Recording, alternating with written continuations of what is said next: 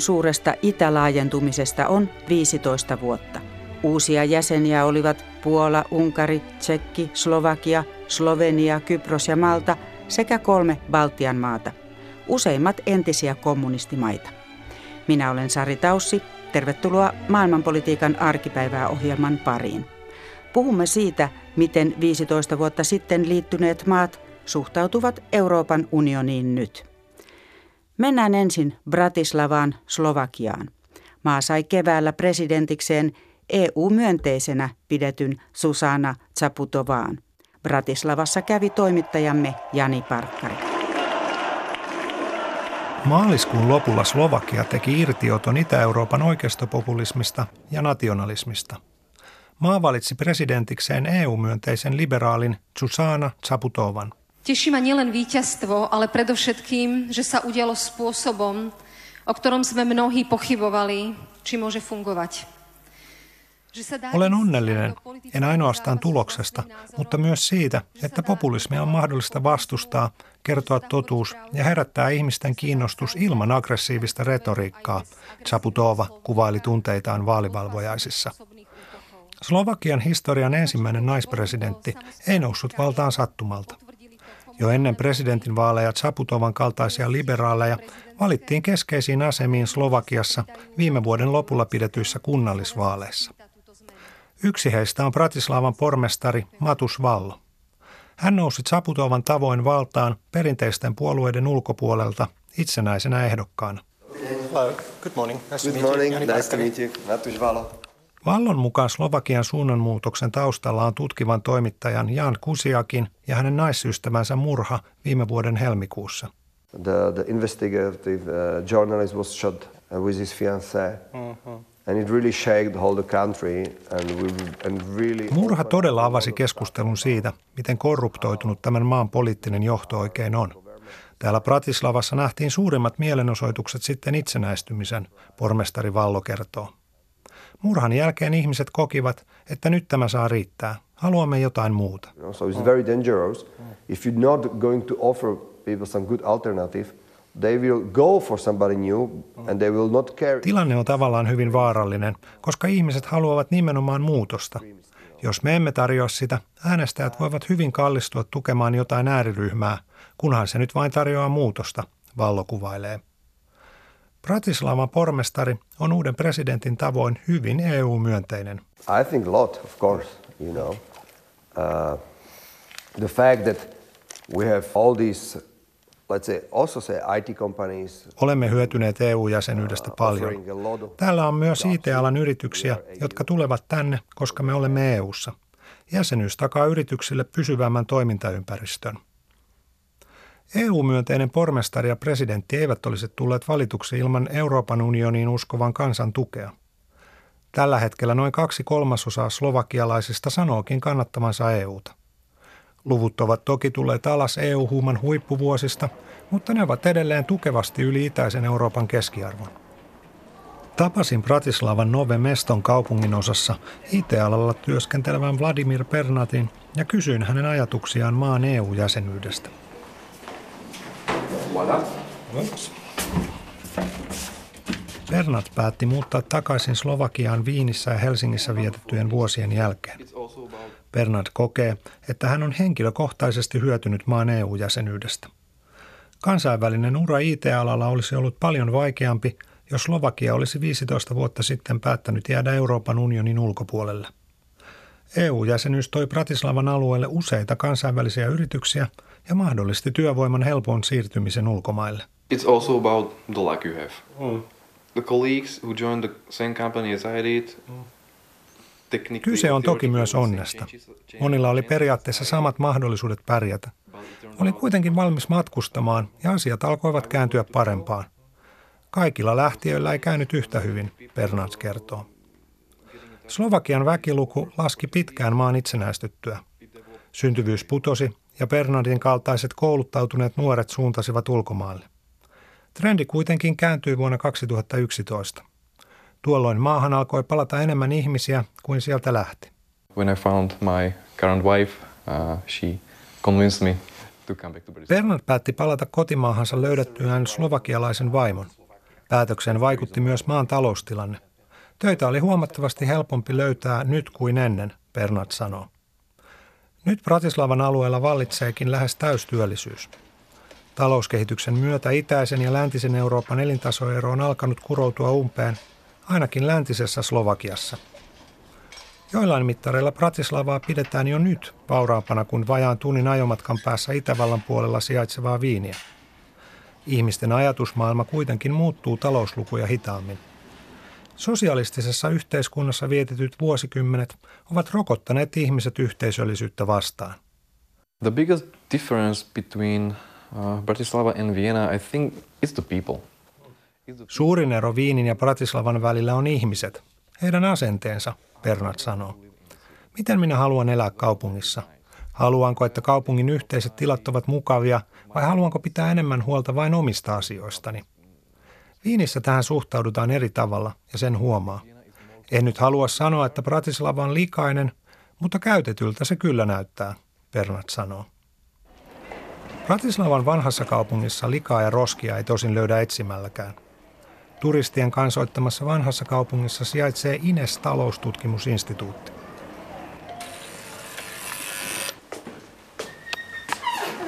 Hello. Analyytikko Monika Butsak on seurannut tarkkaan Slovakian poliittista kehittymistä ja integraatiota Euroopan unioniin. Society right now is really splitted in these two points of view that uh, there are people which EU-hun suhtaudutaan aika mustavalkoisesti. Se nähdään joko suurena projektina, mistä kaikki hyötyvät, tai sitten se koetaan etäisenä säätelijänä, joka tuottaa vain kummallisia lakeja, Butsak arvioi. Ulkomailla työskennelleet ja opiskelleet nuoremmat ihmiset suhtautuvat unioniin positiivisemmin. Vanhemmalle sukupolvelle EU voi etäisyydessään tuoda mieleen jopa sosialismin, Butsak miettii. EUn jakaessa mielipiteitä kyllästyminen poliittiseen korruptioon yhdistää kansalaisia yli puolueen rajojen. During her campaign she um, stressed out that she's fighting for justice, that she Presidentti Susana Zaputova voitti, koska hänen odotetaan puolustavan oikeudenmukaisuutta ja luottamukseen perustuvaa yhteiskuntaa. Tämä on muutos, jota halutaan, Budsak analysoi. Järjestelmät kuitenkin muuttuvat hitaasti. Kun Slovakia vapautui kommunistisen puolueen yksinvallasta, kansalaisille luvattiin, että maa saavuttaisi Itävallan elintason kolmessa vuodessa – Tästä lupauksesta tulee syksyllä kuluneeksi 30 vuotta. Toimittaja tässä edellä oli Jani Parkkari ja vieraana on nyt Itäisen Euroopan maihin perehtynyt poliittisen historian dosentti Katalin Miklosi Aleksanteri-instituutista. Tervetuloa. Kiitos. Susanna Zaputova nousi Slovakian presidentiksi vastalauseena korruptiota tutkineen toimittajan murhalla ja siellä on valittu muitakin EU-myönteisiä johtajia paikallistasolla. Kuinka vankalla pohjalla liberaali linja Slovakiassa mielestäsi on? No tämä on ikään hankala kysymys siinä mielessä, että tässä insertissä tuli aika hyvin esille, että esimerkiksi paikallistason johtajat ovat enemmän riippumattomia, eli puolue kartalta ulkopuolelta saapuvia edustajia tai ihmisten haluamia politiikkoja. Ja tämä Chaputova oli myöskin tullut tietyssä mielessä politiikan ulkopuolelta. Hän, hän perusti vasta 17, 2017 pienen puolueen, joka oli melko tuntematon. Chaputova itsekin oli aika lailla tuntematon vielä kaksi kuukautta ennen vaaleja. Noin 9 prosenttia ihmisistä tunsi tai ennesteis tuki häntä. Eli minä sanoisin, että tässä on hyvää, toivoa antavaa merkejä tästä kehityksestä, mutta toisaalta myös huolestuttavia. Nimittäin se, että ei enää luoteta perinteisiin puolueisiin, tarkoittaa sitä, että yhä enemmän ja enemmän tulee tavallaan tämmöisiä yksinäisiä tai riippumattomia, toki liberaaleja ja, ja EU-myönteisiä ihmisiä, mutta niiden takana ei ole joukkovoimaa. Eli kysymys on, että kuinka paljon nämä eh, riippumattomat ehdokkaat sitten pystyy seuraavissa parlamenttivaaleissa esimerkiksi keräämään voimia taakseen. Ja tässä ongelma on sekin, että liberaalit ovat individualisteja. Eli niillä on omia näkemyksiä ja ne eivät välttämättä ryhmittäytyy saman puolueen taakse. Vastaavasti konservatiivit tai nationalistit tai mitä mediassa usein kutsutaan oikeistopopulisteiksi, niillä on enemmän tavallaan tämmöinen autoritaarinen, autoritaarisuuden kunnioitus tai usko, että siinä on helpompi ryhmittäytyä yhden johtajan taakse – hän oli selkeästi protestiehdokas. Kyllä, ja, ja tässä on se, äh, vähän aika sitten oli juuri Ukrainassa tämmöinen vastaava protestiehdokas. Volodymyr äh, Zelenskin äänestettiin pelkästään sen takia, koska ei haluttu sitä samaa, mikä on tällä hetkellä menneillään Ukrainassa. Samalla tavalla ei niinkään kauan sitten Romaniassa olisi vastaava kehitys. Että sielläkin äänestettiin äh, niin sanottu korruptiovastaista liberaali presidentti, joka ei sitten pystynytkään vaikuttamaan Romanian poliittiseen kehitykseen, joka on samalla tavalla nyt EU-monitorin alla oikeusvaltiokehityksen ongelmallisuuden takia. Kysymys on, että kuinka paljon Susanna Chaputovaa pystyy tätä hänelle annettua luottamusta käyttää hyväkseen. Slovakiassa kuitenkin näyttää siltä, että kansa haluaa muutosta ja siellä EUta tukee noin kaksi kolmasosaa kansasta. Kuinka poikkeava tämä Slovakian kansalaismielipide on verrattuna sitten näihin muihin 15 vuotta sitten EU-liittyneisiin maihin? Ovatko ne muut paljon noin yleisesti ottaen EU-kriittisempiä maita? ehkä tsekit ovat EU-kriittisempiä, mutta kaikki muut ovat tavalla tai toisella EU-myönteisiä, mutta se ei tarkoita sitä, että he ryhmittäytyisivät EU-liberaalien, liberaalidemokratian arvojen mukaisesti. Että EU, ymmärretään, että EUsta hyödytään, mutta se ei tarkoita, että halutaan samanlaisia niin päämääriä, halutaan niin kuin syventyvää integraatiota, halutaan samanlaista EU-tulevaisuutta, mitä lännessä eh, liberaalidemokraattiset voimat ajattelee. Onko siis niin, että Puolassa ja Unkarissakin kansa suhtautuu myönteisesti Euroopan unioniin? Mä näkisin sitä, että myönteisyys tarkoittaa nimenomaan sitä, että sitä hyödytään, mutta ne eivät välttämättä tarkoita sitä, että, että kaikkia hyväksytään, mitä EU tällä hetkellä on. Ja tässä onkin tässä huolestuttava piirre siinä, että, että juuri pääsee sellaisia voimia, todennäköisesti yhä enemmän ja enemmän pääsee sellaisia voimia EU-hun, jota äänestetään, jonka takana on suuri osa kansan tuesta, mutta he haluavat muuttaa EUta – enemmän ja enemmän tavallaan tämmöisen löyhäksi kansallisvaltioiden liittoiksi, jotka eivät suhtautu myönteisesti pakolaiskysymyksiin tai Venäjän äh, pakotteisiin. Eli me pidän sitä todennäköisenä, että nämä äänet tulee kasvamaan ja, ja tämän tyyppiset EU-hun kriittisesti ja suhtautuvat puolueiden äh, määrä kasvaa, niin vahvistuu Euroopan parlamentissa. No näitä luonnehditaan populistisiksi ja kansallismielisiksi puolueiksi, niin mistä se populismi sitten kumpuaa? Useinhan ajatellaan, että tämä vuoden 2015 turvapaikkakriisi ja tämä pakolaistulva toi esille nämä itäisen ja läntisen Euroopan erot, mutta pitääkö mennä sitten kauemmas vai miten tätä tämän hetken populismia voi selittää? Minä olisin hyvin varovainen populismilla, koska populismia harrastetaan niin kuin laidasta laitaan. Niin itse asiassa Chaputovaakin nousi populistisilla, osittain populistisilla lupauksilla siitä, että kytkee pois nyt korruptiota. Mä näkisin sitä, että tässä EU kriittisyydessä ja nationalismin kasvussa, kasvun takana on yhtäältä tavallaan pettymys siihen lupauksiin, mitä, mitä EU on antanut näille mailla. Siinä vaiheessa, kun ne liittyi, ne luuli, että, että muutamassa vuodessa todella, kuten insertissäkin sanottiin, että kurotaan umpeen äh, elintasoeroja, mikä ei ole tapahtunut 15 vuodenkaan jälkeen. Toki se on jonkun verran kaventunut, mutta se ei todellakaan ole umpeutunut. Eli e-, edelleen on tavallaan tämmöinen itsellensi ero elintasossa on olemassa.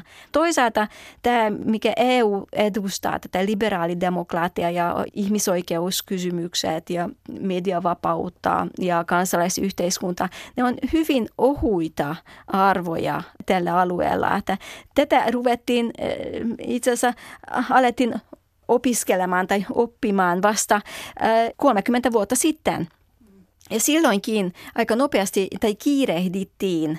EU kiirehti tätä prosessia ja ei ottanut huomioon, että se, se länsimainen demokratiamalli ei välttämättä istu näin nopeasti, eikä mahdollisesti suinkaan sellaisiin maihin, joissa ei ole sille perinteitä. Katalin Miklossi, Miten ennustat nyt sitten tästä itälaajentumisesta on 15 vuotta, mitä tästä eteenpäin tulee tapahtumaan? Voivatko nämä maat muodostaa semmoisen yhtenäisen ryhmän, että se vaikuttaa sitten koko EUn kehitykseen? Ne, ne ovat jo nyt Eli että ne, he ovat jo ryhmittäytyneet aika vahvasti. Et pelkästään Visegradin liitto on yksi asia, joka, joka on vahvista, joka on aika EU-kriittinen. Mutta joka siihen, on siis Unkari, Puola. Unkari, Unkari, Puola, Tsekki, Slovakia, mutta siihen liittyen yhä useammin myös Balkanin maat, Kroatia, Bulgaria, Romania. Eli ryhmittäytyminen tapahtui nyt. Kysymys on, että mitä EU vastaa tähän ryhmittäytymiseen.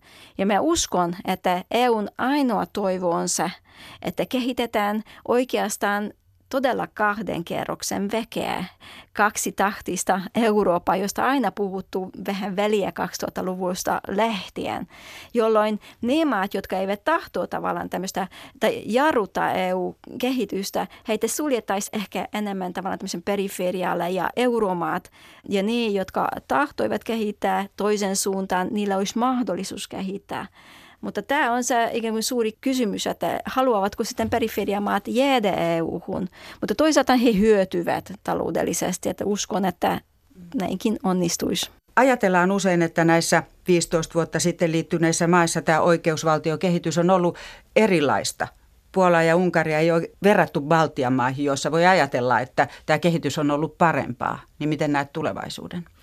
No Baltiassakin Mä haluaisin uskoa, että Baltia näyttää toisen tyyppistä tietä. Toisaalta Baltia myös ehkä enemmän riippuvaisia EUsta Venäjän takia, Venäjän uhan takia – ja NATOsta. Eli me voi, voi, voi olla, että tällaiset intressit vahvistaa nimenomaan EU-myönteisyyttä ja, ja myös liberaalia arvojen vankempaa asemaa. Mutta kuitenkin sielläkin näkyy huolestuttavia merkejä, jopa Virossa viime vaalien myötä näkyy, että, että sielläkin nousee tätä niin sanottu oikeistopopulisten tai nationalistiset voimat enemmän, ja, jotka haluavat ottaa tiukampaa vahvempaan otteeseen äh, valtaa, suhtautuvat median kriittisemmin, kansalaisjärjestöihin ja vähemmistöihin kriittisemmin. Eli ne, nämä ovat huolestuttavia merkejä. Ja voi, voi olla näinkin, että, että Baltia vain äh, seuraa äh, ehkä kehitysvaiheessa vähän hitaammin seuraa tätä itseistä Keski-Euroopan kehitystä, joka on pitkään eh, näyttänyt kehityksen suuntaa jo, jo kommunismin aikanakin. Eli katsotaan, että onko kysymyksessä tämmöinen vahvistuva trendi, jota kaikki entiset kommunistimaat seuraa, tai onko sitten tässä sittenkin tavallaan tämmöisiä toiveita antavia alueita, mahdollisesti Slovakia, mahdollisesti Baltia. Näin sanoi poliittisen historian dosentti Katalin Miklosi. EU-hun vuonna 2004 liittyneiden joukossa olivat siis kaikki kolme Baltian maata, Viro, Latvia ja Liettua. Kuunnellaan ohjelman lopuksi Markus Kuokkasen juttu Latviasta. Aspasias Pulvaaris tässä Riian operatalon kulmalla on paikka, jossa liehuu aina EUn lippu. Tässä on EU-talo, eli tällainen EUn informaatiopiste. Täällä pidetään monenlaista tapahtumaa nyt toukokuussa, kun Latvian EU-jäsenyyden alkamisesta tulee 15 vuotta. Se oli iso hetki Baltian maille. Ne liittyivät sekä NATOon että EU-hun 2004, kun Neuvostoliiton kaatumisesta oli kuitenkin vain kymmenkunta vuotta. Eli reilut kymmenen vuotta sen jälkeen, kun itsenäisen valtion rakentaminen oli aloitettu melkein tyhjästä. Virolainen historioitsija Andres Kasekamp on kirjoittanut Baltian historiakirjassa siitä, kuinka vaikea tämä EU-hakuprosessi oli Baltian maille. Siihen meni yhdeksän vuotta, kun harmonisoitiin lakeja ja tehtiin isoja uudistuksia. EU esimerkiksi vaati, että Liettua sulkee Ignalinan ydinvoimalan turvallisuussyistä. EU-jäsenyys toi vapaan liikkuvuuden ja se on asia, joka herättää Baltiassa myös kovasti huolta. Maasta muutto on niin suurta. Palkkatason ero on suuri Länsi-Eurooppaan verrattuna ja varsinkin huonoina aikoina hirveän moni hakee parempia tuloja ulkomailta. Esimerkiksi Latvian väestö on kutistunut 20 prosenttia 20 vuoden aikana.